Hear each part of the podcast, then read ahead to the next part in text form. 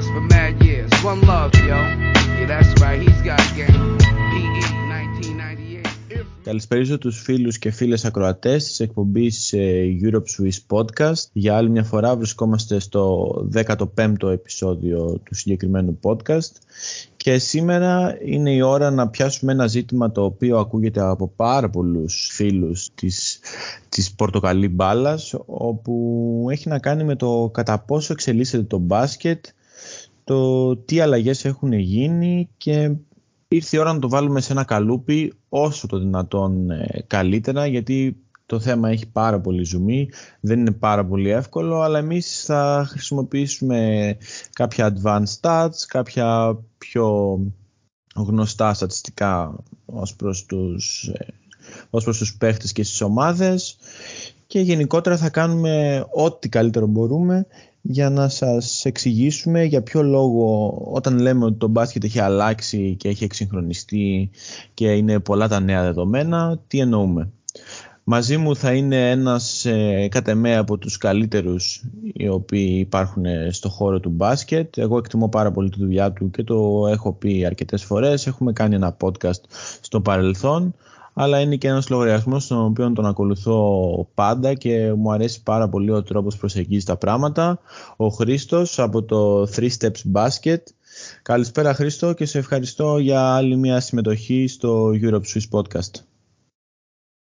Γεια σου Βασίλη, εγώ ευχαριστώ και καλησπέρα ίσως και στους ακροατές. Νομίζω ότι η συγκεκριμένη συζήτηση σηκώνει πολύ κουβέντα και είναι πάρα πολλά τα δεδομένα που έχουμε να διαχειριστούμε πλέον με τη βοήθεια της τεχνολογίας, του database που υπάρχει. Αλλά εγώ προσωπικά όταν ε, μιλάω και λέω ότι το παιχνίδι εξελίσσεται και έχει αρκετά πράγματα να μας δείξει πλέον, το μυαλό μου πάει πιο πολύ σε διάφορες στρατηγικές οι οποίες έχουν αναβαθμιστεί μέσα, στη, μέσα στο γήπεδο, προσαρμογές και γενικότερα ένα στυλ το οποίο πηγαίνει σε ένα γρήγορο μπάσκετ, σε ένα μπάσκετ με όλο και περισσότερες κατοχές, πιο εντυπωσιακό στο μάτι, περισσότερες assist, περισσότερα τρίποντα και με καλύτερες αναλλαγές. Εσύ Χριστό όταν μιλάμε για την έκφραση εξέλιξη του μπάσκετ, τι ακριβώς σου έρχεται στο μυαλό; Ε, λοιπόν, μιας και είμαι των στατιστικών, θα, θα μιλήσω από την οπτική τη δικιά μας με τους, των αριθμών κλπ. Έτσι ακριβώς. Πώς έχουν οι αριθμοί βοηθήσει τον μπάσκετ να εξελιχθεί. Λοιπόν, κατά την άποψή μου, η καινούργια εποχή του μπάσκετ έχει αρχίσει εκεί γύρω στις 2000 όταν άρχισαν να μπαίνουν πιο ας πούμε data scientists ε, ενεργά, να έχουν ενεργό ρόλο σε ομάδες NBA να αναλύουν τα δεδομένα και να προσπαθούν να πάνε λίγο πιο βαθιά. Τότε λόγω αυτού ε, οι ομάδες αρχίσαν να πηγαίνουν λίγο πιο μακριά από τα κλασικά στατιστικά, ξέρω εγώ πόντι, assist, rebound κλπ. Και αρχίσαν να το ψάχνουν και λίγο σε πιο βάθος. Σε φάση καλή πόντι ενός παίχτη, αλλά όταν παίζει αυτός κερδίζουμε ή χάνουμε, τι γίνεται, ξέρω εγώ. Ε, αυτό ξεκίνησε γύρω στο 2000 από τους Mavericks κιόλας, ε, όταν ο Cuban τους είχε αγοράσει. Ε, και κατά την άποψή μου αυτή είναι η αρχή της νέας εποχής. Μετά αφού ξεκίνησε το μπάσκετ να πάει όλο και πιο βαθιά στους αριθμούς, μετά άρχισαν να έρχονται οι αλλαγές. Αλλαγές που μπορεί να ήταν μικρές, ξέρω εγώ ότι το pace αυξάνεται, δηλαδή έχουμε όλο και περισσότερες κατοχές μέσα στα χρόνια αυτά. Ή αλλαγές, αυτό που όλοι ξέρουμε με τα τρίποντα, που πλέον ε, οι ομάδες τείνουν να σουστάρουν περισσότερα τρίποντα και έχει τίνει να εκλείψει και όλα στο mid, το mid-range, ε, τα shoot από το mid-range στο δίποντο. Ε, ναι, οπότε άρχισαν να έρχονται αλλαγές η μία μετά την άλλη. Και θα έλεγα ότι δεν είναι μόνο αυτές, δεν είναι μόνο οι ομάδες που ακολούθησαν τα στατιστικά, αλλά είναι και οι λίγες οι ίδιες. Δηλαδή, άμα σκεφτείς, ε, το τρίποντα, ας πούμε, γιατί άλλαξε. Ή ξέρω εγώ, οι κανονισμοί, διάφοροι κανονισμοί Α ξεκινήσουμε από ένα πολύ παλιό της της Ευρωλίγκας ότι τα 30 δευτερόλεπτα γίνανε 24 και λοιπά. Και, και άλλα έχουν αλλάξει σε σχέση με τον χρόνο και λοιπά. Γιατί, γιατί και οι λίγες ήθελαν να έχουν ένα πιο όμορφο προϊόν κατά κάποιο τρόπο και βρήκαν κάποιες απαντήσεις μέσα από τους αριθμούς. Γιατί, ας πούμε, η Ευρωλίγκα είπε: Οπ, στην Αμερική βάζουν περισσότερους πόντους ή παίζουν λίγο πιο γρήγορα. Πώς θα κάνουμε κι εμείς το, το match να, γίνει λίγο, να πάει λίγο προς αυτή την κατεύθυνση; Άρα ναι, θεωρώ ότι σε αυτή της σύγχρονη εποχή έχουμε δύο κομμάτια. Είναι οι ομάδες που τέλος πάντων ακολούθησαν πολύ πιο βαθιά στατιστικά και οι λίγες που και αυτές με τη σειρά τους πήραν, πήραν κάποιους αριθμούς και κατάφεραν να εξελίξουν τον μπάσκετ και να το φτάσουν όπως είναι σήμερα. Νομίζω ότι αυτό αποτυπώνεται και στα staff των ομάδων που βλέπουμε πλέον ότι το data science παίζει σημαντικό έως από τους πιο σημαντικούς ρόλους για την ε, δομή μιας ομάδας και για το πώς θα παντρευτούν χαρακτηριστικά, όπως είπες πολύ σωστά, διαφόρων παικτών μεταξύ τους και πώς θα βρεθεί η χημεία. Δηλαδή ξεφεύγει λίγο από το πατροπαράδοτο scouting και πάμε λίγο, ε, γίνεται μια, έτσι ένα digging θα λέγαμε, μια, μια περαιτέρω ανάλυση των στατιστικών και advanced stats όπως πολύ σωστά είπες. Διάφορες αλλαγές όπου έχουν γίνει είναι η γραμμή του τριπώντου που είδαμε ότι από το 2008 και έπειτα στην Ευρώπη πήγε στα 6,75 και στην Αμερική πήγε στα 7,24. Ε, αρχικά θέλω να βάλω μια παρένθεση και να πω ότι για να μπορέσουμε να τεκμηριώσουμε όσο το δυνατόν καλύτερο το επιχείρημά μας κατά πόσο εξελίσσεται το μπάσκετ, σημείο αναφοράς είναι το NBA για ευνόητους λόγους γιατί το NBA είναι το ορόσημο για το παγκόσμιο μπάσκετ. Καλός ή κακός και με μια διαφορά φάσης εμφανίζονται πάρα πολλά πράγματα που γίνονται στο NBA στην Ευρώπη. Θα μιλάμε φυσικά και για Ευρώπη, αλλά θα παραθέτουμε και αρκετά στατιστικά ε, που προέρχονται από το NBA. Δύο πολύ σημαντικές αλλαγές, όπως είπαμε, είναι τη γραμμή του τριπώντου όπου πήγε στα 6,75 και στην Αμερική στα 7,24. Ανά τα χρόνια η Αμερική έχει κάνει διάφορες αλλαγές στην ε, γραμμή του τριπώντου, μάλιστα από το 94 μέχρι, από το 94-95 μέχρι 96-97 το τρίποντο έχει μικρύνει, Κάτι τέτοιο όμως μετά αποφασίσανε ότι να αυξηθεί πάλι, να μεγαλώσει πάλι η διαφορά του τριπώντου και μια πολύ σημαντική αλλαγή που έχει γίνει είναι και στην Ευρώπη ειδικότερα είναι το 24 μετά την επαναφορά όπου δεν υπάρχει 24 παρά μόνο 14 δευτερόλεπτα κάτι το οποίο μας ε, οδηγεί σε γρήγορες επιθέσεις και αύξηση των ε, κατοχών. Ναι, ακριβώς. Έχουν γίνει όλα αυτά και πολλά ακόμα θα έλεγα, γιατί ειδικά το NBA έχει το πλεονέκτημα ότι έχει την αναπτυξιακή λίγα από πίσω. Ε, τώρα, για παράδειγμα, δοκιμάζουν τα τελευταία δύο-τρία χρόνια πόσο είναι τώρα, δοκιμάζουν ένα νέο σύστημα που όταν κερδίζει κάποιος φάουλ και πάει σε βολές, δεν σουτάρει δύο ή τρεις βολές. Ε, για παράδειγμα, αν σου κάνουν φάουλ στο τρίποντο, θα σουτάρεις μία βολή και, θα, και μετράει για τρεις πόντους. Ε, θέλω να πω δηλαδή ότι το NBA έχει αυτό το πλεονέκτημα της αναπτυξιακής που δεν μετράνε και τόσο πολύ τα αποτελέσματα και πειραματίζεται full. Ε, ναι, και νομίζω όμως ότι όλες οι αλλαγές που έγιναν είναι προς μια κατεύθυνση. Πιο γρήγορο match και περισσότερο χώρο. Και, ναι, ξεκάθαρα περισσότερος χώρος για τους πάντες. Δηλαδή, τραβώντας το τρίποντο προς τα πίσω, ναι, ανοίγεις το spacing, θες δεν θες. Υπάρχει και μια ροπή προς ε, αύξηση στατιστικών, βλέπε ας πούμε για τις assist πλέον, που στην Ευρώπη δεν θυμάμαι τώρα ακριβώς, τα τελευταία 5 ή 6 χρόνια μετά από assist άμα πάει ο παίχτης πάρει φάουλ πάνω στην προσπάθεια, χρώνεται assist στον ε, παίχτη. Α, ναι, ναι, αυτό, που έχει κάνει αυτό την μπάσα. Ναι. No, αυτό ίσχυε... ίσχυε από, από ό,τι θυμάμαι, τουλάχιστον το 2015 που έχω τώρα τα δεδομένα, ναι. είναι, ήταν εκεί. Ναι, ισχύει. Ε, μέσα σε όλα αυτά Προφανώς δεν είναι μόνο, όπως σωστά λες, δεν είναι μόνο το τρίποντο ή δεν είναι μόνο το pace, απλά είναι βασικά στατιστικά που μπορεί κάποιος να αντιληφθεί, την, ε, να δει τη διαφορά του και να καταλάβει ε, για ποιο λόγο λέμε ότι το μπάσκετ έχει αλλάξει, οι κατοχές έχουν αυξηθεί και οι επιθέσεις γίνονται πιο γρήγορες. Χρησιμοποιώντας ε, μια βάση δεδομένων γύρω από το NBA, είναι ότι οι κατοχές πλέον οι προσπάθειες στο τρίποντο έχουν αυξηθεί αισθητά από το 1985 μέχρι το 2018 Εν αντιθέσει με τις προσπάθειες διπόντου όπως είπες που το mid-range shoot βλέπουμε ότι τίνει να όχι να εξαφανιστεί αλλά μειώνεται στα χρόνο με το χρόνο ε, και κάτι αντίστοιχο βλέπουμε και στο shooting accuracy της, ε, είτε του διπόντου είτε στο τρίποντο. Ναι, γενικά η ιδέα σε αυτό ήρθε. Προφανώς είναι πολύ απλή ιδέα. Αφού το τρίποντο μετράει περισσότερους πόντους, ας mm-hmm. μου αρέσουμε περισσότερα τρίποντα τέλος πάντων. Δεδομένου ότι το ποσοστό ευστοχίας μας ε, είναι τέλος πάντων αρκετό, αρκετά καλό ώστε να μας δώσει τους πόντους που θέλουμε. Για παράδειγμα, αν σουτάρουμε 40% στο τρίποντο, είναι 1,2 πόντι ανά σουτ. Οπότε είναι ήδη ένας πολύ καλός, πολύ καλή συγκομιδία ας πούμε. Ε, ναι, τώρα σχετικά με τα shoot και μέσα στα χρόνια υπάρχουν αυτά τα γραφήματα Τώρα δυστυχώς ε, μέσω ήχου δεν μπορούμε να τα μεταφέρουμε, αλλά ναι. μπορεί ας πούμε όποιος θέλει να τα ψάξει μια σύγκριση ας πούμε του Λεμπρόν με τον Τζόρνταν. Θα δούμε ότι ο Τζόρνταν είχε μια ε, είχε μια γκάμα σουτ βασικά από παντού. Δηλαδή κοντινά προφανώς, λίγα τρίποντα, πολλά mid-range κλπ. Ο Λεμπρόν τώρα είναι βασικά τρίποντα και σχεδόν καρφώματα θα λέγαμε. Και το άλλο άκρο ο Harden τρίποντα και lay-up, δηλαδή εκεί. Οπότε ναι, εκεί φαίνεται η μεγάλη διαφορά. Πώς μέσα στα χρόνια, ας πούμε, οι ομάδες προσπάθησαν να κάνουν optimize τον τρόπο με τον οποίο σκοράρουν οι παίχτε. Και σου λέει ότι άπαξ και έχουμε ένα τύπο shoot που δεν μας δίνει πόντους, Δηλαδή πόντους μακροπρόθεσμα. Γιατί, OK, ένα σουτ μπορεί να μπει, αλλά άμα ξέρω ότι άμα ρίξω 50 mid-range, ε, θα βάλω, ξέρω εγώ, τα 20, άρα θα πάρω. Άρα είναι πολύ λίγοι πόντι. Σε σύγκριση με το τρίποντο που θα πάρω. Ναι, σε σχέση με τον τρίποντο, ας πούμε. Που τρίποντο θα βάλω λιγότερα μένα, αλλά επειδή μετράνε περισσότερο. Ναι, κλπ.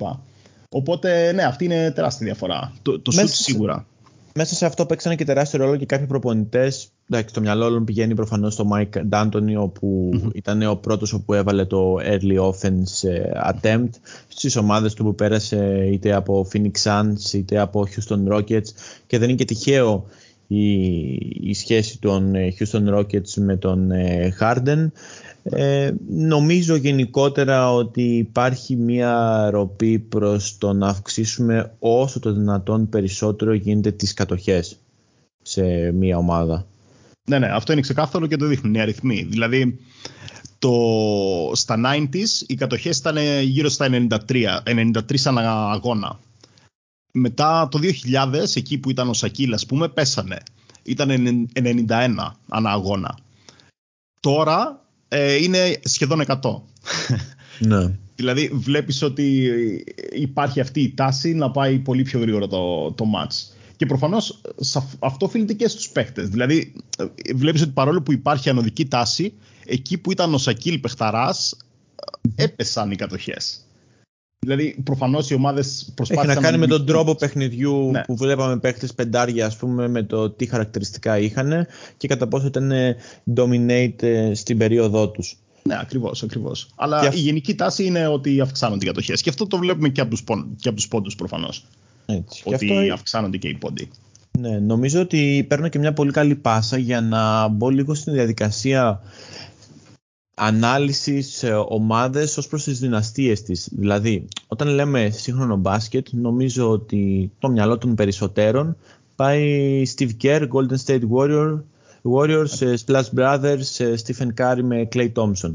Και υπάρχει ένα πολύ ωραίο στατιστικό που βλέπω που έχω συλλέξει και θα ήταν πολύ ωραίο να μπορούσαμε να το κάναμε σε βίντεο αλλά δυστυχώς το Europe Swiss δεν έχει προχωρήσει ακόμα σε τέτοιες τεχνολογίες αλλά θα γίνει και αυτό ε, και λέει ότι πόσο, κατά πόσο υπάρχει διαφοροποίηση στην επίθεση στους Golden State Warriors τα χρόνια τα οποία ήταν, είχαν βρει το winning formula, την ε, φόρμουλα νίκης από το experimental play style, το πειραματικό τους play style μέχρι το consistent play style, αυτό που παίζανε με συνέπεια.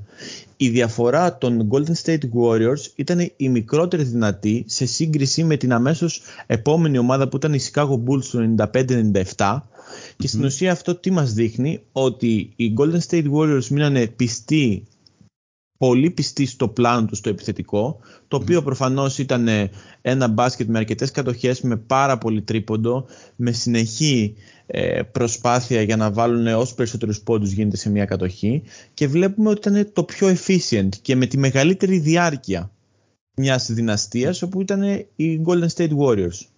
Ναι. Ε, δεν ήξερα αυτούς τους αριθμούς για να είμαι ειλικρινής. Ε, αλλά αυτό που ξέρω είναι ότι ναι, το Golden State βασικά είναι διάσημο για αυτό το λόγο. Επειδή χρησιμοποίησαν τους αριθμούς όχι μόνο για να κάνουν optimize την ομάδα. Ε, δηλαδή για να φτάσουν ας πούμε στο μέγιστο δυνατό αποτέλεσμα, αλλά χρησιμοποίησαν τους αριθμούς πολύ νωρίς, ακόμα και την περίοδο που κάνανε τον draft. Ξέραν, είχαν αυτό το όραμα κατά κάποιο τρόπο, ότι θέλαν να χτίσουν μια τέτοια ομάδα. Ενδεχομένως αυτό να εξηγεί γιατί δεν χρειάστηκε στην πορεία μετά να κάνουν τόσα πολλά adjustments. Και απλά αρχίσαν να παίζουν ας πούμε, ένα παιχνίδι άγουρο στην αρχή, το οποίο όμως χωρίς, πολλά, ε, χωρίς πολλές αλλαγές κατάφερε να γίνει το winning game τους. Έτσι ε, ενδεχομένως ναι, να οφείλεται σε αυτό, επειδή το Golden State είναι πολύ διάσημο για τους, ε, ε, για τους data scientists που έχουν γύρω από την ομάδα κλπ. Και ναι, δεν είναι μυστικό τέλος πάντων ότι όλοι αυτοί ήξεραν τι θέλουν να φτιάξουν πριν πάρουν ξέρω εγώ όλους, πριν, πριν πάρουν τον Γκάρι, πριν πάρουν τον Τόμσον είχαν μια ιδέα προς, προς τα που θέλουν να πάνε η απόκληση πιο συγκεκριμένα των Warriors σε σύγκριση από το πειραματικό στάδιο μέχρι το στάδιο που υπήρχε συνέχεια και συνέπεια το επιθετικό πάντα μιλώντας, είναι γύρω στο 3% με βάση την μετρική ανάλυση που βλέπω εδώ πέρα στο γράφημα, ενώ τον Bulls ήταν στο 7%. Άρα μιλάμε για μια διαφορά 4% που είναι αρκετά αισθητή. Και στην τρίτη θέση βρίσκονται οι Los Angeles Lakers του 8 με 11 εποχές Kobe, Pau ε, και του Phil Jackson, όπου εκεί πέρα υπάρχει μια διαφορά του 9%. Εντάξει, μιλάμε ότι οι προσαρμογές δεν ήταν τόσο μεγάλες. Ναι, ναι. Εντάξει, μιλάμε για ομάδες οι οποίες ήταν δυναστείες και ήταν dominant κατά τη διάρκεια όπου παίζανε αυτό το μπάσκετ. Αλλά OK, okay, νομίζω ότι αυτό δείχνει, μας αποδεικνύει κάποια πράγματα γύρω από την χρησιμότητα των advanced stats και αυτά που θέλει να δείξει το σύγχρονο μπάσκετ. Από εκεί και πέρα, ε, ένα ακόμα χαρακτηριστικό που θα ήθελα να πω, και αυτό δεν ισχύει μόνο για το NBA, μακάρι να μπορούσαμε μια παρένθεση να βρίσκαμε και τέτοιες, τέτοιες ε, στατιστικές αναλύσεις γύρω από τη EuroLeague, αλλά όσο έχω ψάξει δεν έχω μπορέσει δυστυχώς. Ε, ένα ακόμα επιχείρημα που ενισχύει την ε, συγκεκριμένη παραδοχή είναι ότι πλέον οι κατοχές αυξάνονται πάρα πολύ γύρω από τα χέρια των κοντών. Δηλαδή, η, βλέπουμε ότι οι playmaker και οι shooting guard πλέον είναι οι κύριοι εκφραστές των επιθέσεων και στο NBA αυτό αλλά και στη EuroLeague που θα πούμε παρακάτω που θα παραθέσουμε κάποια ατομικά στατιστικά παιχτών και θα αντιληφθούμε ότι βρίσκονται στη νέα εποχή, παίχτες που βρίσκονται στη νέα εποχή. Ε, αυτό σημαίνει ότι από τη στιγμή που οι, οι κύριοι εκφραστές της επίθεσης είναι playmaker και shooting guard, εννοούμε ότι συνήθως οι κοντοί είναι αυτοί όπου σίγουρα θα έχουν μια κινησιολογία θα είναι βασικά στα πιο ταχυδύναμη εναντί υψηλών και νομίζω ότι κατά κύριο λόγο το shoot έχουν καλύτερη δυνατότητα, είναι καλύτεροι shooters έναντι των ψηλών. Ναι, συμφωνώ. Κυρίως λόγω σουτ και λόγω χειρισμού της μπάλας και ότι μπορούν να σπρώξουν την ομάδα κλπ. Και επίσης άλλες ομάδες δεν έχουν ψηλό κιόλας πλέον. Δηλαδή ναι. το πεντάρι που υπήρχε το 2000 δεν, δεν υπάρχει αυτή η θέση πλέον. Που έχεις ένα παίχτη που στείνεται κοντά στη ρακέτα και δεν κουνιέται από εκεί. Mm-hmm. Ε, οπότε ναι. Και νομίζω ότι μιλώντας και για ψηλούς και πηγαίνοντας πίσω για τους ε, Golden State Warriors όπου είπες ότι ήταν μια ομάδα που έδωσε μεγάλη βαρύτητα στα στατιστικά της, στα advanced stats και γενικότερα στο data science ε, μπορεί να απαντηθούν και πολλά πράγματα γύρω από το για ποιο λόγο ας πούμε ο Looney επί συναπτά χρόνια σε playoffs ήταν καταλητικός και έκανε φοβερές εμφανίσεις και λέγανε ποιος είναι ο Looney και για ποιο λόγο να παίζει τόσα πολλά λεπτά σε playoffs και παρόλα αυτά βλέπεις ότι είχε βασιστεί και είχε προσαρμοστεί πλήρως στον ρόλο που πρέπει να είχε το πεντάρι μιας σύγχρονης ομάδας και το πεντάρι μιας ομάδας των ε, Golden State Warriors και δεν είναι μόνο Looney, είναι και ο Green το τι δουλειές έκανε γενικότερα yeah. βλέπεις ότι ο κάθε παίχτης δίνει το λιθαράκι του και μπορεί να παντρέψει τα στατιστικά τα, τα χαρακτηριστικά των παιχτών όσο το δυνατόν καλύτερα γίνεται για να βγει ένα αποτέλεσμα αρκετά efficient.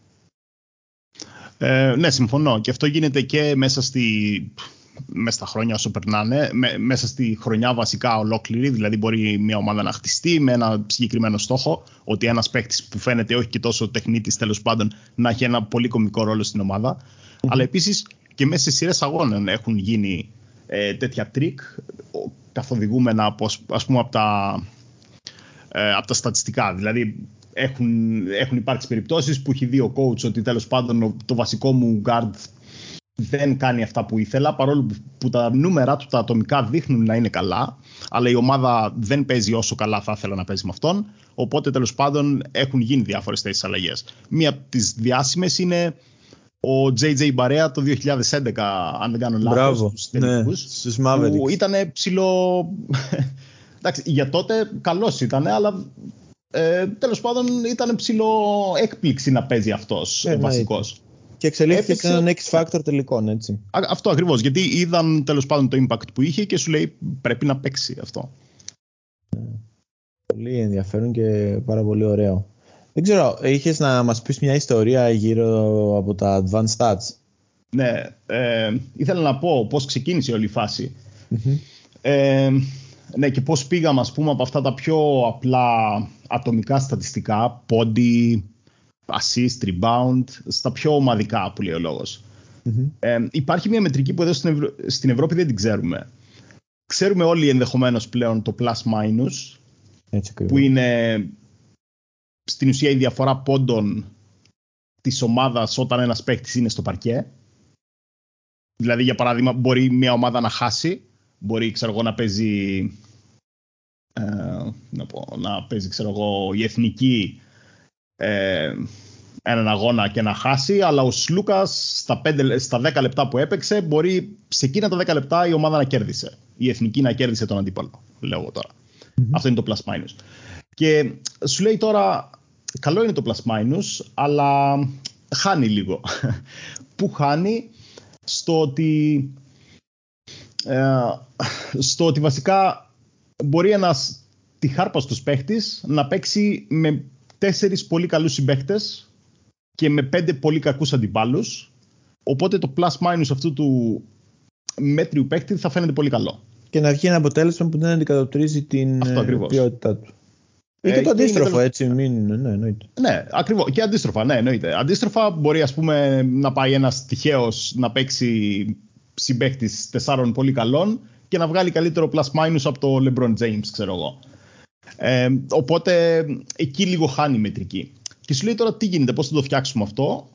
Πρώτα απ' όλα ας, καταλάβουμε, ας προσπαθήσουμε να καταλάβουμε πού χάνει. Χάνει σε αυτό που είπαμε, ότι οι συμπαίχτες επηρεάσουν τέλος πάντων το plus minus του ενός και ο αντίπαλος προφανώς. Και το εντός, εκτός έδρας κλπ. Και φτιάξανε μια ε, αν δεν κάνω λάθος, πρώτη φορά εισήχθη η μετρική από τους Mavericks. Εκεί που είπαμε στην εποχή μετά το 2000, που ο Cuban αγόρασε κανένα δυο data scientists από διάφορα πανεπιστήμια της περιοχής τέλος πάντων. Φτιάξαν μια μετρική που λέγεται adjusted plus minus. Που είναι χοντρικά τι. Γίνεται μια μεγάλη μαθηματική διαδικασία και προσπαθείς τέλος πάντων προσπαθείς, δεν είναι μια φόρμουλα απλή, είναι πραγματικά ένα τεράστιο, για αυτούς που ξέρουν μαθηματικά, σύστημα γραμμικών εξισώσεων, που τι προσπαθούμε να κάνουμε. Προσπαθείς να πάρεις όλους τους δυνατούς συνδυασμούς που έχουν παίξει όλα τα μάτς της σεζόν και υπάρχει η εξής υπόθεση ότι αν ένας παίχτης έχει παίξει με πάρα πολλούς συμπαίχτες θα μπορέσω, θα, τέλος πάντων, θα μπορέσω μαθηματικά να εξάγω την πληροφορία πώς αυτός ο παίχτης, ποια είναι η συνεισφορά του όταν παίζει με, έναν, με τον average παίχτη ως συμπαίχτη και με τον average παίχτη ως αντίπαλο. Δεν ξέρω αν βγάζει νόημα αυτό, αλλά χοντρικά είναι... Ε, ας υποθέσουμε ότι έχουμε μία πεντάδα που παίζει τον αγώνα και παίρνει ένα plus minus συν 10. Η πεντάδα αυτή αλλάζει, κρατιούνται οι τέσσερις ίδιοι και ο ένας, ο ένας παίκτης αλλάζει. Και τότε ας πούμε το plus minus πάει στο συν 20. Άρα μπορούμε να πούμε ότι αυτός ο ένας παίχτης που μπήκε ενώ όλα γύρω του μείναν σταθερά, μας βοήθησε να πάμε το plus minus 10 πόντους παραπάνω. Άρα αυτό είναι μια πολύ καλή στο ότι αυτός ο συγκεκριμένος έκανε τη διαφορά. Σωστά; Okay. Δηλαδή, Φιλτράρει προσπαθείς... ακόμα παραπάνω το αρχικό plus minus χοντρικά, ναι. Τέλος πάντων είναι τεράστια διαδικασία βέβαια. Δηλαδή δεν βγαίνει με, για, έναν αγώνα, για έναν αγώνα δεν έχει κανένα νόημα αυτός ο υπολογισμός. Θέλεις μεγάλη βάση δεδομένων αγώνων. Θες, ναι, θες τεράστια βάση και επίσης επειδή το έχω δοκιμάσει, στην Ευρωλίγκα για παράδειγμα επίσης δεν βγάζει νόημα. Γιατί οι 300 αγώνες της Ευρωλίγκας είναι σχετικά λίγοι. Στο NBA Επίσης παραπονιούνται ότι αν δεν είναι full σεζόν και ιδανικά αν δεν είναι παραπάνω από μία σεζόν πάλι δεν θα πάρεις καλά αποτελέσματα. Αλλά τέλος πάντων δεδομένου ότι έχουν τα δεδομένα στο, στο NBA χρησιμοποίησαν αυτή τη μετρική, το adjusted plus minus που χοντρικά σου λέει πόσο καλύτερος είσαι, πόσο καλύτερα κάνεις την ομάδα ανεξαρτήτως συμπαιχτών και αντιπάλων και αυτά, αυτή η μετρική ήταν μία από τις πρώτες που ε, σπρώξαν προς αυτή την κατεύθυνση του να πάμε λίγο πιο βαθιά στα δεδομένα και να μην, να, να μην κοιτάμε απλά ξέρω, αριθμούς ή το σκέτο plus minus ξέρω, κλπ. OK. Okay. Okay. Ε, αυτό γενικότερα βγάζει μια λογική γιατί και εμένα το plus minus σαν ε, στατιστικό δεν μου αρέσει πάρα πολύ να το βλέπω. Προτιμάω να, να πηγαίνω είτε σε personal ε, index rating είτε να πηγαίνω σε πιο advanced stats στον κάθε παίχτη με μεγάλο εύρος ε, παιχνιδιών για να μπορώ να βγάλω ένα απόρισμα γύρω από το ας πούμε ε, efficient ε, πόσο είναι το offensive rating του, το true shooting του, τέτοιου είδους mm. καταστάσεις. Το plus minus προσωπικά μου αρέσει, απλά πιστεύω ότι είναι παρεξηγημένο και ο περισσότερος κόσμος νομίζει ότι το plus minus είναι ε, μετρική που απλά σου δείχνει πόσο καλός είναι ένας παίχτης. Δεν Όχι, είναι δεν ισχύει αυτό. Ναι. Ε, ναι, κατά την άποψή μου το plus minus ε, εμπλέκει πάρα πολλά πράγματα. Ακόμα και τη στρατηγική του αντίπαλου coach. Για παράδειγμα, αυτή τη σεζόν έχω παρατηρήσει ότι ο, ο Μπράντοβιτς της ε, Μονακό, ο coach, ε, σε όλα τα μεγάλα μάτς που έχει κερδίσει, έχει μηδενίσει, όχι μηδενίσει, έχει βασικά έχει ρίξει σε πολύ αρνητικό plus minus τα αντίπαλα αστέρια. Δηλαδή κάτι Μίσιτς, Βεζένκοφ, Βιλντόζα, Μότλεϊ, όλοι αυτοί όταν παίξανε με τη μονακο είχαν πολύ χάλια plus minus και ειδικά σε σχέση με, όλη, με τη σεζόν που έχουν φέτος. Okay. Που αυτό κατά την άποψή μου δείχνει ότι η μετρική δεν, είναι, δεν μετράει απλά Α πούμε ότι ο Βεζένκοφ είχε ένα, ένα αρνητικό plus minus τότε δεν σημαίνει ότι είναι κακός παίχτη. Αλλά το ότι ο Μπράντοβιτς απ' την άλλη ως προπονητής μπορεί και στοχεύει όλους τους καλούς παίχτες και τους χαντακώνει κάθε φορά που, παίζει, που παίζουν αντίπαλοι του, ναι.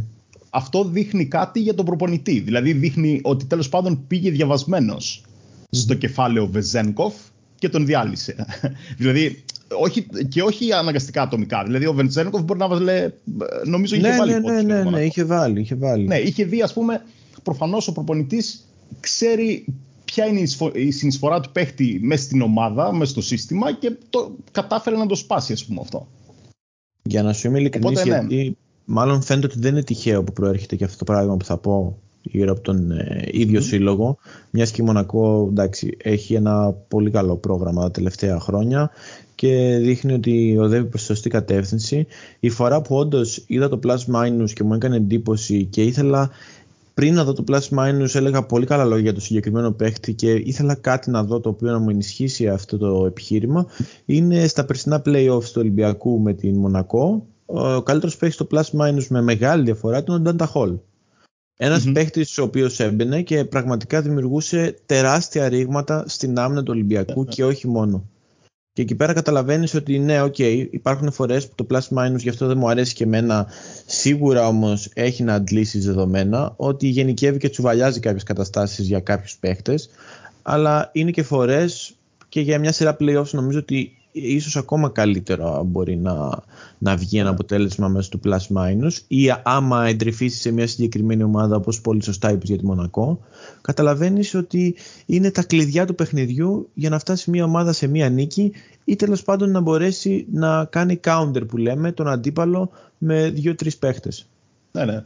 Είναι αυτό για μένα είναι το plus minus δείχνει αξία παίχτη δηλαδή ένας παίχτης που έχει πολύ συχνά θετικό plus minus Βασικά μόνο καλοί παίχτες έχουν θετικό ναι. plus minus ε, ναι, ναι, σε ναι. πολλούς αγώνες σερί. Σε πολλούς αγώνες μόνο καλοί, δεν μπορεί να είναι Ε, και απ' την άλλη, προφανώς η εξαίρεση ψάχνεις να βρεις που οφείλεται. Και για μένα εκεί αρχίζει ας πούμε η ομορφιά του plus minus. Δηλαδή να βλέπεις τέτοια πράγματα όπως ο Μπράντοβιτς που είπαμε τώρα. Βασικά αυτό θέλω να το εξετάσω γιατί δεν, είναι, δεν έχω κοιτάξει άλλους προπονητές πώς θα πάνε. Απλά μου έχει κάνει μεγάλη εντύπωση ότι ένας προπονητής μπορεί και στοχεύει τόσο πολύ τους star, τους αντιπάλους star, για παραδειγμα Ε, ναι, οπότε πρέπει να το δούμε λίγο πιο, πιο σφαιρικά, ας πούμε, ως, με, ως μετρική. Δεν είναι ότι σώνει και καλά, επειδή βασικά ως ε, φίλαθλοι μας αρέσει να έχουμε ε, οι μετρικές τέλος πάντων να δείχνουν αν ένας παίκτης είναι καλός ή όχι.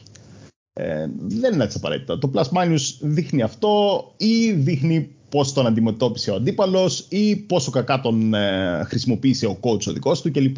Για παράδειγμα, για τον Donata Hall μπορεί, μπορεί όντως να έχει καλό σύστημα η Μονακό ή μπορεί ο Μπαρτζόκας να έχει θεωρήσει ότι ξέρω εγώ είναι, έχει μικρή σημασία ο Hall στο παιχνίδι της ομάδας του άρα δεν θα, δεν θα προσπαθήσω ναι. να δεν θα διαβάσω αρκετά για να τον αντιμετωπίσω θα ασχοληθώ με άλλους παίχτες για παράδειγμα Γενικώ βλέπετε ότι κατά τη διάρκεια της συζήτησης είναι πάρα πολλά τα πράγματα τα οποία είναι νέα δεδομένα και είναι ο λόγος όπου μιλάμε για το σύγχρονο μπάσκετ, τα advanced stats και ότι κάνουμε μια συζήτηση σε βάθος για κάποιους παίχτες μέσω κάποιων στατιστικών. Είναι η αφορμή και είναι και, και ο λόγος όπου ασχολιόμαστε τόσο πολύ με το, με το σύγχρονο μπάσκετ και προσπαθούμε να βγάλουμε συμπεράσματα γύρω από παίχτες μέσω διάφορων μετρικών αναλύσεων και νομίζω ένα άλλο ακόμα πολύ ωραίο παράδειγμα είναι από το που το είχα δει, δεν θυμάμαι το site το οποίο το είχα δει στο Twitter που έλεγε ότι ο Βεζέγκοφ στο τελευταίο του αγώνα για την ακρίβεια με την Άλμπα από το Basket News, συγγνώμη του Ρουμπόνας, ε, από το, με τον αγώνα με την Άλμπα σημείωσε 24 πόντους χωρίς να τριπλάρει ούτε μία ναι, ναι είναι κάτι το οποίο προφανώς δεν μπαίνει σε, μια, σε ένα συγκεκριμένο advanced stat. Πέραν του, εντάξει, εκεί πέρα σίγουρα θα ανεβάζει το, δεν ξέρω, ήταν και αρκετά εύστοχο στο shooting, αλλά αυτά είναι άσχετα πράγματα, δεν έχουν να κάνουν. Αλλά βλέπεις ότι υπάρχει μια δίψα για περαιτέρω ανάλυση, το οποίο δείχνει, σε βοηθάει να βγάλεις διάφορα, διάφορα συμπεράσματα για τον εκάστοτε παίχτη και για τον τρόπο που λειτουργεί μια ομάδα. Γιατί όσοι θυμούνται ή έχουν μια μικρή τριβή στο παρελθόν, είχαν μια μικρή τριβή στο παρελθόν, πάντα σε παιδικοφιβικά ο καημός των προπονητών ήταν παίχτε ένα 5-5 ας πούμε παιχνίδι χωρίς να τριπλάρεται και όταν μία πετυχημένη επίθεση οι προπονητές χαιρόντουσαν πάρα πολύ γιατί είναι βέβαια και χαρακτηριστικό του fundamental που υπάρχει στο μπάσκετ. Έρεται πολλές φορές από το σύγχρονο μπάσκετ γιατί μιλάμε για ότι τώρα υπάρχει λίγο αυξημένο usage σε κάποιους παίχτες, όχι σε όλους. Λίγες παραπάνω προσπάθειες. Οκ, okay, υπάρχουν πράγματα τα οποία αντιτίθενται σε αυτή τη λογική, αλλά σίγουρα το να μπορείς να βγάλεις ένα συμπέρασμα γύρω από το πώς ήρθαν οι πόντοι ενός παίκτη σε βοηθάει για να αξιολογήσεις το κατά πόσο εξελίσσεται ένας οργανισμός, το τι δουλειά γίνεται εκεί πέρα μέσα και για τον ίδιο τον παίκτη έτσι. Ναι, εννοείται. Και ως αντίπαλος να δεις πώς θα τον κόψεις. ναι, ναι, ναι, ναι. Δηλαδή όλα αυτά μετράνε. Ναι. Το Ή και όταν κάνεις scouting πώς ένας παίκτης θα ταιριάξει αργότερα στην ομάδα σου κλπ. Mm-hmm. Τώρα, ε, είπαμε ότι ε, ασχολούμαστε αρκετά με το NBA. Για ποιο λόγο; Φυσικά γιατί το NBA είναι η απαρχή σε πολλά πράγματα και γιατί στη φετινή Ευρωλίγκα έχουμε αρκετούς NBAers και από το 2015 και μετά είναι όλο και περισσότερο αυξάνονται, είναι περισσότεροι από ποτέ για την ακρίβεια και στην φετινή EuroLeague ένα απλό στατιστικό είναι η πόντια αναεθνικότητα, είναι κάτι το οποίο το έβγαλε ο Χρήστος, δεν ξέρω Χρήστο, άμα θες πες το εσύ. Ναι, εντάξει, είχαμε μια κουβέντα πριν, το, πριν ξεκινήσουμε την επίσημη ηχογράφηση και ναι, μιλάγαμε τέλος πάντων για τους ε, ποιοι παίχτες συμμετέχουν περισσότερο στην Ευρωλίγα κλπ. Και προφανώς αυτά είναι στατιστικά που τα έχω στο 3 Steps Basket, οπότε τα, εντάξει, ήταν εύκολο να, να πάρω τα. Να τραβήξεις τα αποτελέσματα. Ναι, οπότε τι έχουμε. Φέτος ε, μέτρησα τους πόντους ανά εθνικότητα. Οι Αμερικάνοι στην Ευρωλίγκα έχουν σκοράρει σχεδόν 6.000 πόντους. Για την ακρίβεια 5.878. Δεν υπάρχει καμία άλλη εθνικότητα ε, μιλάω προφανώς συνολικά όλοι οι παίχτες σε όλους τους αγώνες που έχουν παίξει φέτος στην Ευρωλίγα. Οπότε σχεδόν 6.000 η Αμερική. Δεν υπάρχει καμία εθνικότητα που να είναι ούτε στο μισό, ούτε. Τι είναι αυτό, ούτε στο 1 τέταρτο, αν δεν κάνω λάθος. η Γαλλία. και παραπάνω. Είναι, ναι, η Γαλλία και η Σερβία μετά είναι γύρω στο χιλιάρικο, χίλια και. Οι, Γαλλ, οι Γάλλοι έχουν βάλει 1168 και οι Σέρβοι 1149. Και μετά οι Λιθουανοί 854 πόντους και οι Έλληνες 550. Άρα η Ελλάδα πιάνει top 5 Η ερώτηση φωτιά είναι στους Έλληνες μέσα έχεις βάλει το Βεζένκοφ επειδή έχει διαβατήριο σε ένα Τον έχω... Τον, τον έχεις βάλει μέσα στους Έλληνες; Α, OK. Okay. Ωραία, ωραία, ωραία, ωραία. Μια χαρά. Τέλεια. Και κάναμε και την ίδια μέτρηση από το 2015 και μετά που έχω τα δεδομένα τέλος πάνω στη σελίδα. Ε, χαοτική διαφορά εννοείται. Οι Αμερικάνοι από το 2015 μέχρι σήμερα έχουν βάλει 117.000, σχεδόν 118.000 πόντους. Ναι. Αντιλαμβάνεσαι ε, πολύ εύκολα νομίζω για ποιο λόγο βλέπουμε πράγματα με μια μικρή διαφορά φάσης που γίνονται στο NBA στην Ευρωλίγκα. Ναι, ναι, ακριβώς. Εντάξει, είναι καλύτερη τώρα, κατά ψέματα. Ναι, δεν το ε, Μετά είναι οι Σέρβοι με 20, ούτε καν 25.000, 24.235 πόντι. Δηλαδή η διαφορά είναι πάλι. Η διαφορά πάλι είναι, εκεί πέρα περίπου. Ένα πίντο σχεδόν. Κάπου εκεί είναι. Ναι. Ε, μετά είναι οι Γάλλοι, οι Έλληνες και οι Ισπανοί. Ε, μου έκανε εντύπωση που οι Ισπανοί είναι κάτω από τους Έλληνες ε, στους πόντους. Ναι. ναι. Και ναι, επίσης είχα κάνει ένα, ένα post την εποχή του Ευρωμπάσκετ και είχα πει ότι και στο Ευρωμπάσκετ η εθνικότητα που είχε σκοράρει τους περισσότερους πόντους ήταν η Αμερική βασικά. Χωρίς να μετράω. Δηλαδή είχα μετρήσει τους παίχτες όπως τους δίνανε οι, οι διοργανώσεις που είχαν παίξει εκτός του Ευρωμπάσκετ. Για παράδειγμα, ο Ντόρσεϊ που έπαιζε στην Ελλάδα, η Ευρωλίγα τον έδινε ως Αμερικάνο και το NBA τον δίνει ως Αμερικάνο. Άρα όλους τους παίκτες δεν τους είχα μετρήσει όπως τους δίνει το Ευρωμπάσκετ, που προφανώς ας πούμε το Ευρωμπάσκετ τον Ντόρσεϊ το, το μέτραγε η Έλληνα. Είχα μετρήσει okay. τους παίκτες όπως τους, δείχν, τους ε, με την εθνικότητα που τους δίναν οι διοργανώσεις, οι συλλογικές που είχαν παίξει. Σωστό. Και Αντίστοιχα πάλι... και για τον Λορέντσο Μπράουν και για άλλους. Ναι, ναι, ο Μπράουν όλοι αυτοί. Ήταν νομίζω γύρω στους 12 παίχτες αν δεν κάνω λάθος, χοντρικά ένας ανά ομάδα που ήταν μακράν η πρώτη σκόρερ της διοργάνωσης συνολικά. Ναι. Ε, ναι. Και αν δεν κάνω λάθος και σε assist, ε, νομίζω ήταν αρκετές συμμετρικές που ήταν πρώτοι οι Αμερικάνοι. Στο Ευρωμπάσκετ μιλάμε τώρα. ναι και αυτό είναι τρελό άμα το καλό σκεφτεί, γιατί μιλάμε για παίχτες οι οποίοι το 80-85% στην ομάδα που βρίσκονται είναι και το διαβατήριο που προέρχονται και από εκεί πέρα και οι naturalizé οι παίχτες ήταν, ήταν μειοψηφία προφανώς σε σύγκριση ναι, ναι. με το σύνολο των παιχτών, έτσι. Δηλαδή καταλαβαίνεις το, το τι ρόλο παίζουν ακόμα και ένα-δύο παίχτες όπου υπήρχαν σε ρόστερ. Καλός ή κακός, το δεν το εξετάζουμε. Ναι, ναι, σημαντικό το... αυτό να το πούμε ότι καλός ή κακός. Ναι, τώρα δεν, ναι. δεν, κάνουμε, δεν κρίνουμε αν ο Ντόρσεϊ αισθάνεται Έλληνας ή όχι. Απλά, αλλά νομίζω ναι, όλοι συμφωνούμε ότι μπασκετικά ο Ντόρσεϊ είναι αμερικανικό προϊόν, ας πούμε. Αμερικανοθρεμένο είναι σίγουρα, δεν το συζητάμε αυτό. Και στον τρόπο που παίζει μπάσκετ αυτό είναι ξεκάθαρο, νομίζω. Ναι, νομίζω και ο Μπράουν και όλοι αυτοί. Δηλαδή, νομίζω ότι ναι, ο Μπράουν, ο Σλότερ, ο Πέρι, όλοι αυτοί οι παίχτες, προφανώς. Ναι, ωραία. Έχει αρκετό ενδιαφέρον και αρκετό ζουμί και ξέρεις, μιλώντας για το ευρωπαϊκό μπάσκετ, πάντα υπάρχουν διαφορές και το βλέπουμε αυτό και από μαρτυρίες παιχτών οι οποίοι έχουν κάνει το υπερατλαντικό του παιχνίδι. Ε, μιλάμε τώρα πούμε, για τον Αντοκούμπο και για τον Ντόνσιτς όπου έχουν πει ξεκάθαρα ότι το μπάσκετ το ευρωπαϊκό είναι καμία σχέση με αυτό που παίζει στο NBA. Κάποιοι έχουν πει ότι είναι και πιο δύσκολο και αντικειμενικά βλέπουμε παίχτες οι οποίοι ε, έχουν 30 και 25 στο NBA και είναι franchise players ότι σε κάποια τουρνουά έχουμε δει να δυσκολεύονται αρκετά γιατί μικραίνουν οι αποστάσεις, μικραίνουν και οι κατοχές, οι άμυνες είναι διαφορετικές αλλά σε, στη μεγάλη εικόνα το σίγουρο είναι ένα ότι η Ευρώπη σιγά σιγά θα πηγαίνει προς το NBA παρά το αντίθετο. Δεν λέω, ότι δεν, θα κρατήσει, δεν λέω ότι δεν θα κρατήσει κάποια δικά της χαρακτηριστικά η Ευρώπη. Κάποια fundamentals όπου έχει τα βλέπουμε και είναι ξεκάθαρο. Αλλά σίγουρα θα προσπαθεί να μιμηθεί αρκετά πράγματα από το NBA και σε, ως ένα βαθμό για μένα προφανώς καλά θα κάνει έτσι.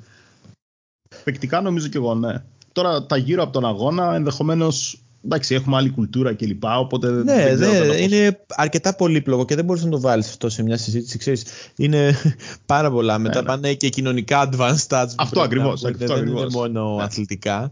Ε, το οποίο σίγουρα είμαι σίγουρος ότι στο μέλλον ε, θα βγουν κάτι αντίστοιχο. Ε, πάμε λίγο τώρα έτσι κλείνοντας. Ε, να... Μια παρένθεση, sorry. Ναι, ναι, ναι. Είμαι σίγουρος ότι στο NBA ήδη τα μετράνε όλα αυτά. Έτσι, δηλαδή έτσι. η αλλαγή, ας πούμε, για, που λέγαμε πριν στο αναπτυξιακό του NBA, ότι κάναν την αλλαγή για, την, ε, για τις βολές, να μην βαράει δύο ή τρεις βολές. Γιατί, γιατί θέλουν ο αγώνας να τελειώνει πιο γρήγορα. Και είμαι, παρόλο που υπάρχει όμως μια γιορτή γύρω από το μπάσκετ και τέλος πάντων όποιος έχει πάει σε αρένα NBA έχει δει ότι τέλος πάντων σου πουλάνε τα πάντα μες στην αρένα. Δηλαδή τους αρέσει να σε έχουν εκεί πέρα. Ε, να, να μένεις ας πούμε δύο-τρεις ώρες γιατί πέρα από τον αγώνα θα ξοδέψεις λεφτά σε μπύρες, φαγητό, σε οτιδήποτε. Ε, και τώρα αυτό ενδεχομένως να, κάνει λίγο, να φαίνεται λίγο παράξενο. Πώς το NBA θέλει να μικρύνει τη διάρκεια του αγώνα, βάζοντας ας πούμε λιγότερες βολές. Είμαι ναι. σίγουρος όμως ότι έχουν μετρήσει και έχουν βρει ότι τέλος πάντων οι βολές δεν προσφέρουν κάτι γενικότερα. Έτσι ακριβώς. Δεν προσφέρουν το... θέαμα, είναι νεκρός χρόνος. Προτιμάνε μια βολή να αποτυπωθεί σε ένα τρίποντο, σε ένα κάρφωμα, σε μια ναι, τάπα ή σε pure καθαρή δράση, ας πούμε. Πάμε λίγο να δούμε κάποια ατομικά στατιστικά παιχτών στη EuroLeague all time σε stats.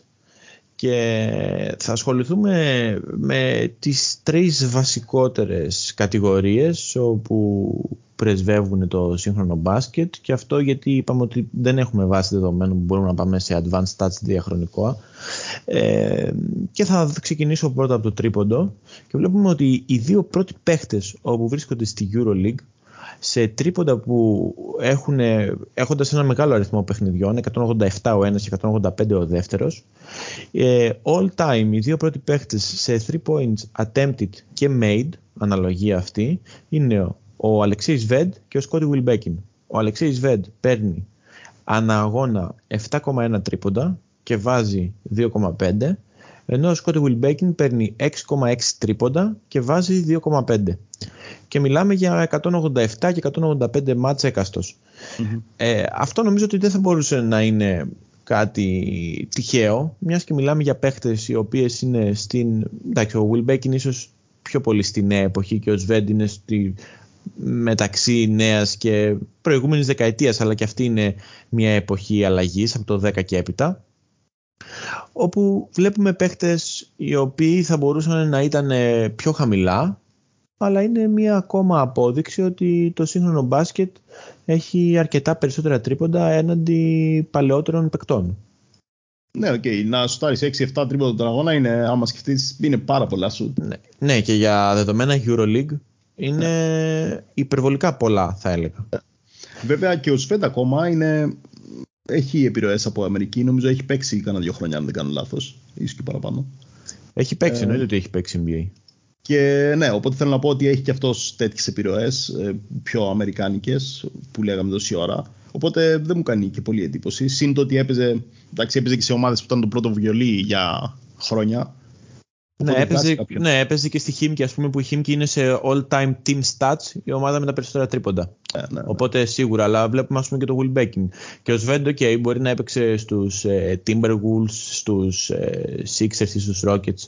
Έκανε ας πούμε μια νομίζω πενταετία στο NBA, τετραετία κάπου εκεί πέρα ήταν. Όχι λιγότερο, τρία με τέσσερα χρόνια ήταν.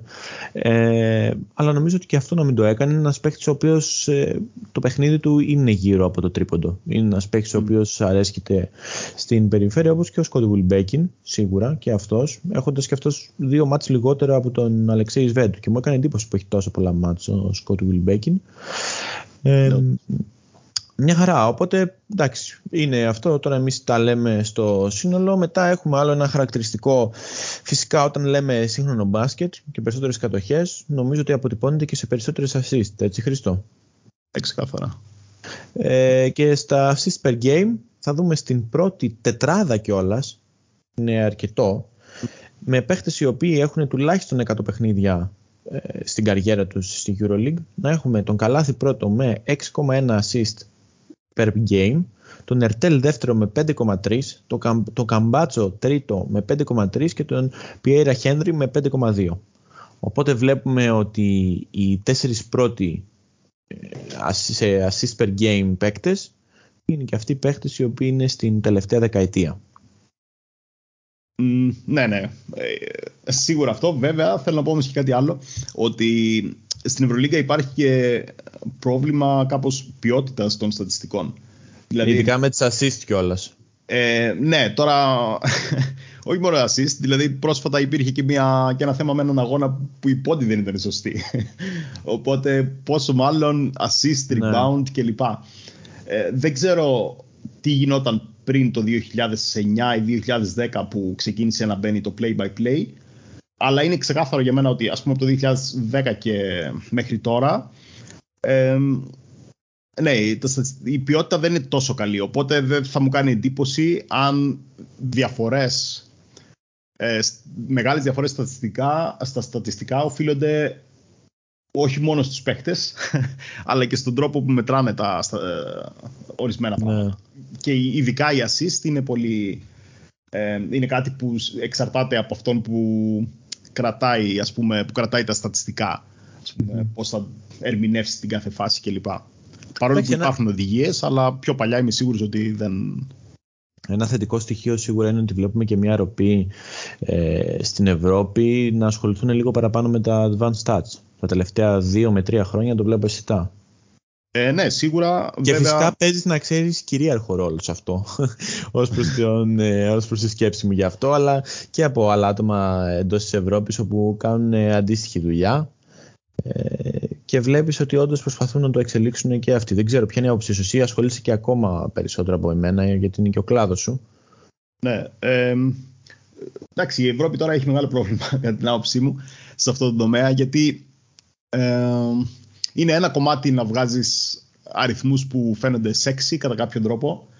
Ε, δηλαδή ψαγμένες πετρικές που φαίνονται ναι. τέλος πάντων που δεν είναι πολύ γνωστές κλπ είναι ok. Το θέμα όμως είναι να έχεις σωστά νούμερα, να έχεις κάνει σωστές μετρήσεις. Εντάξει, νομίζω δεν συγκρίνεται και το API που έχεις από το NBA, ας πούμε, από Αυτό το live feed με τη EuroLeague. Εννοείται. Ε, ναι, είναι, είναι ένα πολύ σημαντικό το, το API τέλος πάντων. Ε, βασικά το NBA, να σου δώσω να καταλάβεις μερικά στατιστικά behind the scenes. Ε, mm-hmm. Κάθε μέρα το σύστημα περνάει αγώνες από το NBA για το 3 Steps Basket, για τη σελίδα. Ε, κάθε μέρα τραβάω δεδομένα από το NBA. σε όλους τους αγώνες που τραβάω, άντε να τύχει, ξέρω εγώ, στους 10 αγώνες να είναι ένας που δεν, τέλος πάντων που χτυπάει το σύστημά μου κατά κάποιο τρόπο. correction. Ναι, και συνήθως, να, συνήθως δεν είναι correction, συνήθως είναι μια ε, ένα edge case που δεν το είχα καταλάβει ότι μπορεί να γίνει σε έναν αγώνα μπάσκετ. Για παράδειγμα, ότι μπορεί να υπάρξουν τέσσερις τεχνικές ποινές μαζί, ξέρω εγώ, οτιδήπε. Μπορεί να είναι κάτι τέτοιο παράξενο. Okay, οπότε η ευθύνη μεταφέρεται και σε σένα, όχι μόνο. Ναι, στο... αυτό ακριβώς. Στην Ευρωλίγα, απ' την άλλη. Γίνεται το γλέντι, πες. Ε, δηλαδή, δεν νομίζω να, να έχω βάλει ποτέ πέντε σερή αγώνες ε, και να μην, να μην έχει τυπήσει ας πούμε λάθος. Και τα λάθη είναι βασικά. Δηλαδή θα είναι ας πούμε ένας παίκτης που θα είναι στον πάγκο, θα τον βλέπεις να βάζει καλάθι. και λες, δεν γίνεται, αφού αυτός βγήκε εκτός πριν ένα λεπτό, βάσει του play by play δηλαδή. Ε, ή ας πούμε στον αγώνα τώρα που γίνει λίγο viral της Real με τη Virtus ο αγώνας. Ο, ο Μούσα, πώ πώς λέγει, Μούζα, Μούσα, ναι, τέλος πάντων, ε, είχε, ναι. κάνει, είχε κάνει ένα λάθος, ξεκάθαρο λάθος. Δηλαδή πήρε την μπάλα τέλος πάντων και την κλέψανε ε, και το μετρήσανε για πόντο. δηλαδή αυτό ήταν τελείως ναι. off. Και τέλος πάντων ναι. θέλω να πω ότι και τα νούμερα βγαίνουν λάθος, αλλά επειδή όταν θες να κάνεις ανάλυση στο play by play, η ιστορία που χτίζει το play by play είναι λάθος. Και αυτό είναι πάρα πολύ συχνό στην Ευρωλίγκα. Δηλαδή βλέπεις ότι τα γεγονότα δεν, δεν έχουν λογική ροή αυτό που βλέπεις στο play by play. Δηλαδή, είναι πούμε... κάτι το οποίο μπορεί να αλλάξει πάρα πολύ δύσκολα έτσι. Γιατί μιλάμε για. Δηλαδή, όταν θα ανατρέξεις στο παρελθόν, δεν, ναι, δεν μπορείς ναι. να έχεις βάση δεδομένων που να είναι αληθή. Ναι, αυτό ακριβώς. Α πούμε, εγώ τώρα ε, στο, στη βάση μου έχω αγώνες από το 2015 μέχρι σήμερα. Ε, πιο πίσω θέλω να πάω, αλλά η προσπάθεια είναι πολύ μεγάλη ναι, για να, να περάσω τους αγώνες, να βρω τα δεδομένα. Άλλες φορές βλέπεις ας πούμε τρίποντα ξέρεις ότι ο παίκτης έβαλε ένα τρίποντο και το βλέπεις να έχει συντεταγμένες διπόντου. Κατάλαβες, γιατί ναι. σου δίνουν και το. Από πού έχει εκτελεστεί κάθε σούτ, ας πούμε. Και βλέπεις ότι ένα τρίποντο έχει μπει κάτω από το καλάθι. Και λες πώς γίνεται, αφού είναι κάτω από το καλάθι, είναι τρίποντο, είναι δίποντο, τι είναι αυτό. Πραγματικά. Ε, πάρα ναι. πολλά λάθη. Οπότε, ναι, θέλω να πω ότι καλά τα advanced ε, statistics ακούγονται sexy, αλλά. Ε, Θέλουν και προδιαγραφές. Ναι, χρειάζεται πολύ προσπάθεια. Γιατί αλλιώς, εντάξει, okay, βγάζεις ψηλό τυχαία νούμερα βασικά. Που ακούγονται ωραία αυτό. Ισχύει, ισχύει. Μεγάλη αλήθεια αυτό. Μα ελπίσουμε να βελτιωθεί αυτό. Ίσως μπορείς να φτιάξεις και ένα mail εμπεριστατωμένο στον κύριο Μποντιρόκα και Γκλίκμαν για να δουν πώς θα το βελτιώσουν. Ε, οκ. Ε, κλείνοντας, κάτι τελευταίο που θέλω να πω. Βέβαια, τώρα μετά από όλο αυτό ρε φίλε, ό,τι στατιστικά έχω συλλέξει από Ευρωλίγκα μου τα βγάζει out, αλλά OK. Okay. Εντάξει, όχι, πλάκα κάνω. Ε, σε points per game, το πιο απλό ρε παιδί μου, okay. Σε points per game βλέπουμε τρεις παίχτες οι οποίοι ε, βρίσκονται στην κορυφή. Ε, εκ των οποίων είναι ο Αλφόνσο Φόρντ με 22,2 πόντους ε, σε κάθε παιχνίδι, ο Καμπάλα και ο Άντωνι Πάρκερ. Και εδώ πέρα είναι κάτι πολύ ωραίο που είπες και δεν το είχα σκεφτεί εγώ για να σου είμαι ειλικρινής στη συζήτηση που κάναμε πριν το podcast ότι αυτό αποτυπώνει ότι πλέον οι παίχτες οι οποίοι ε, είναι η star μιας ομάδας και μια ομάδα κρέμεται γύρω από αυτούς τους παίχτες ε, όσο περνάει ο καιρός αρχίζουν και μειώνονται δηλαδή αυτό δεν σημαίνει ότι μια ομάδα δεν θα έχει τον αστέρα της προφανώς αλλά δεν θα δεν θα κρίνεται από αυτό να εξολοκλήρουν μια επίθεση σε ένα συντριπτικό βαθμό. Και αυτό είναι απόρρια της δουλειάς που γίνεται μέσω στατιστικών όπου ο κάθε παίχτης δίνει και κάτι διαφορετικό. Ε, δεν ξέρω, πες και εσύ αυτό που, γιατί εσύ ήσουν ο πρώτος που το σκέφτηκες αυτό, εγώ έτσι το εξέλαβα, δεν ξέρω αν έχεις να προσθέσεις κάτι. Ναι, νομίζω οι αριθμοί έχουν βοηθήσει ειδικά σε αυτό, γιατί ας υποθέσουμε, ας γυρίσουμε τον, τον χρόνο πίσω, ας πούμε, και ας πούμε ότι είμαστε 2000 περίπου, και ότι ξέρω εγώ ότι είμαστε προπονητές στον Ολυμπιακό ή στον Παναθηναϊκό και θέλουμε να υπογράψουμε ένα παίχτη από το NBA, έναν Αμερικάνο. Πόσα στοιχεία μπορούσαμε να βρούμε γι' αυτόν; Μπορούσαμε να βρούμε κάποια βίντεο, μπορούσαμε να βρούμε πολύ απλά στατιστικά. Βίντεο και πολύ βασικά στατιστικά. Οπότε, πώς θα τον κρίναμε αυτόν τον παίχτη; Θα πεις: OK, βάζει 30 πόντους στο κάθε αγώνα, άρα είναι παιχταράς. Άρα θα τον πάρουμε. Δηλαδή, να πας πολύ βαθιά και να πεις ότι αν παίζει καλή άμυνα, αν, παίζει, αν είναι καλός στα screen ή οτιδήποτε, χρειαζόταν άπειρη δουλειά για να το κάνεις αυτό. Που φαντάζομαι ότι σίγουρα κάποιοι την έκαναν αυτή τη δουλειά, αλλά mm. θέλω να πω όμως ότι δεν ήταν και τόσο απλό. Ενώ τώρα έχεις μετρήσεις που κατευθείαν σου δίνουν μια κατεύθυνση. Δηλαδή σου λέει ότι αυτός ο παίχτης τέλος πάντων σπάει τα screen ε, πολύ εύκολα ή αυτός ο παίχτης στο pick and roll τα κάνει μαντάρα ή δεν ξέρω εγώ τι. Είναι πράγματα που έχουν ποσοτικοποιηθεί πλέον και φαίνονται κατευθείαν. Άρα δεν χρειάζεται όταν φέρεις ένα παίχτη να είναι αυτός που θα σου βάλει τους 30 πόντους, γιατί ξέρεις ότι στο puzzle, στο puzzle της ομάδας που θες να φτιάξεις χρειάζεται ένας αμυντικός. Άρα ξέρεις ότι υπάρχουν τα στατιστικά που θα σου δείξουν ποιος είναι καλός. Για να πας, ας πούμε, μετά στο pool και να διαλέξεις ποιον όντως ένα παίχτη. Σωστό. Σωστό. Ωραία, νομίζω ότι κάπως έτσι ολοκληρώνουμε την συζήτηση. Εντάξει, προφανώς υπάρχουν και άλλα πολλά πράγματα που δεν θα μπορούσαμε να πούμε σε ένα μονόωρο podcast αλλά κάναμε μια, νομίζω μια καλή προσπάθεια στο να σας απλοποιήσουμε όσο πιο πολύ μπορούμε την έκφραση ότι το μπάσκετ αλλάζει αυτό είναι χαρακτηριστικό του σύγχρονου μπάσκετ και άλλες τέτοιες εκφράσεις όπου ακούτε αρκετά συχνά την ε, σήμερα ημέρα. Ε, θα κλείσω με μια ερώτηση προς εσένα Χρήστο να, να μου πεις μια απάντηση. Όταν κρίνουμε δύο παίχτες, και μιλάω για τη EuroLeague, σε βάθος μιας δεκαετίας, θα μπορούμε να βγάλουμε, να εξάγουμε ένα ασφαλές συμπέρασμα ή θα καταλήξουμε στο γεγονός ότι αυτοί οι παίχτες παίζανε σε άλλες εποχές. Κατά την άποψή μου, οι άλλες εποχές είναι πολύ σημαντικό. Δηλαδή και ένας χρόνος κάνει διαφορά. Okay. γιατί όσο παδί πάντα θέλουμε να βρούμε ποιος είναι ο καλύτερος παίκτη ή ο Goat, ξέρω εγώ, ο Λεμπρόν ή ο Τζόρνταν ή ο. Ναι. Ξέρω, Εντάξει, okay, για μένα δεν είναι συγκρίσιμο. Δηλαδή, είναι άλλες εποχές, άλλες οι ανάγκες, διαφορετικά τα πάντα. Οπότε αυτή είναι η δικιά μου θεωρία. Τώρα, εντάξει, αν θέλουμε να μετρήσουμε πολύ συγκεκριμένα πράγματα του, αγώνα, του, του παιχνιδιού τους, για παράδειγμα, ξέρω εγώ, η ευστοχία στις βολές, στα δίποτα, στα τρίποντα, OK, okay, μπορούμε. Αλλά συνολικά ένας παίχτης όμως έχει τόσες πολλές πτυχές ο κάθε αγώνας του που, OK. Okay, ε, ναι, είναι πολύ δύσκολο κατά την άποψή μου να κρυθούν και φυσικά και ο κάθε παίχτη προσαρμοζόταν αλλιώς με βάση τα δεδομένα εκείνης τη εποχής. Δηλαδή, άμα ήσουν ένας παίχτη ο οποίος θα ήσουν καλός, ένας solo around καλός παίχτη, θα υπήρχαν κάποιοι αγώνες στα οποία θα κληθείς να ρίξεις το τέμπο, να παίξεις περισσότερη άμυνα. Ενώ σε διαφορετικές εποχές νομίζω θα μπορεί να είχες μεγαλύτερο, να έπαιρνες μεγαλύτερο κομμάτι της πίτας στην επίθεση και όχι στην άμυνα και κάπου εκεί πέρα νομίζω ότι δυσκολεύει η σύγκριση. Θα ήθελα πάρα πολύ να μπορέσουμε να βρούμε κάτι που να προσωμιάζει καταστάσεις και να βγάζαμε ένα συμπέρασμα γιατί ξέρεις το... Όχι, δεν έχει καλά για να πούμε αυτός είναι καλύτερος ή αυτός είναι χειρότερος. Δεν υπάρχει απαραίτητα πάντα κάποια λογική γύρω από αυτό. Αλλά ξέρεις ρε παιδί μου, να μπορούσες να το δεις ε, μόνο και μόνο για το δικό σου γνωστικό Βέβαια, εντάξει, σε αυτές τις περιπτώσεις υπάρχουν ε, και τα πράγματα που αναφέραμε. Για παράδειγμα, το pace ότι αυξάνεται δείχνει κάτι κατευθείαν. Ή τα τρίποντα, το ότι ναι, αυξάνονται, ναι, το ναι. mid-range, ότι σταματάει. Ε, επιμέρους στοιχεία του παιχνιδιού σίγουρα μπορεί να βρεις. Εντάξει, σίγουρα δείχνει όμως και την ικανότητα του παίχτη να προσαρμοστεί στη νέα εποχή, ας πούμε, yeah. έναντι της παλιάς, γιατί είναι πολύ πιο απαιτητική. Η αθλητικότητα πλέον, γιατί όπως είπαμε και πριν και έχουμε πολλές φορές, έχει αυξηθεί το pace, έχει αυξηθεί γενικότερα η οποιαδήποτε ταχυδύναμη κινησιολογία του κάθε παίχτη. Οπότε εντάξει. Ωραία, νομίζω ότι κάπου εδώ ολοκληρώνουμε το συγκεκριμένο podcast. Χρήστο, σε ευχαριστώ πάρα πολύ για την ε, σημερινή σου συμμετοχή στο 15ο επεισόδιο του Europe Swiss.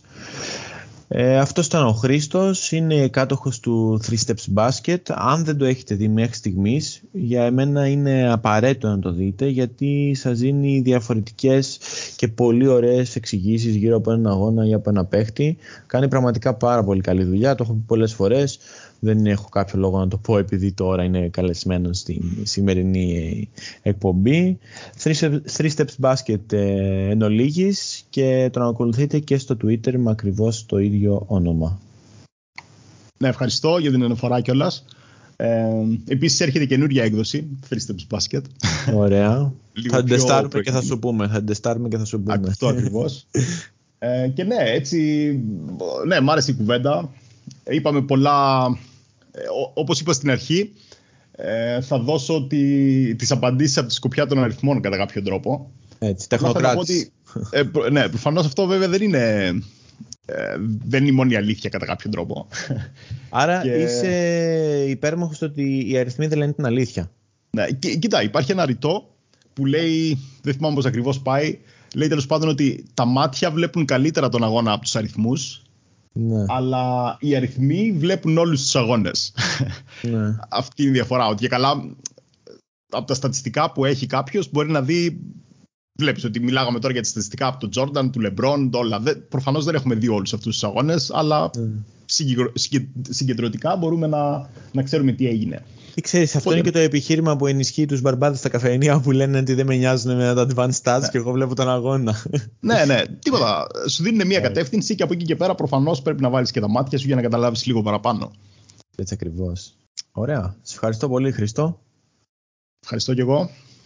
Αυτό ήταν το 15ο επεισόδιο του Europe Swiss Podcast και της οικογένειας Red Point Guard. Εγώ είμαι ο Βασίλης, θα με βρείτε στο Twitter ως ε, Bilo11. Ξέρω ότι το τελευταίο διάστημα δεν έχουμε την ε, συνέπεια που είχαμε τον τελευταίο καιρό, αλλά θα δείξετε λίγο κατανόηση, γιατί προσπαθούμε όσο το δυνατόν, προσπαθώ προσωπικά όσο το δυνατόν περισσότερο να, κάνω, να αυξήσω το περιεχόμενο του podcast, αλλά κάποιες φορές ε, δεν γίνεται λόγω της καθημερινότητας. Όπως και να έχει, θα συνεχίσουμε δυναμικά. Ευχαριστώ πάρα πολύ και καλή συνέχεια.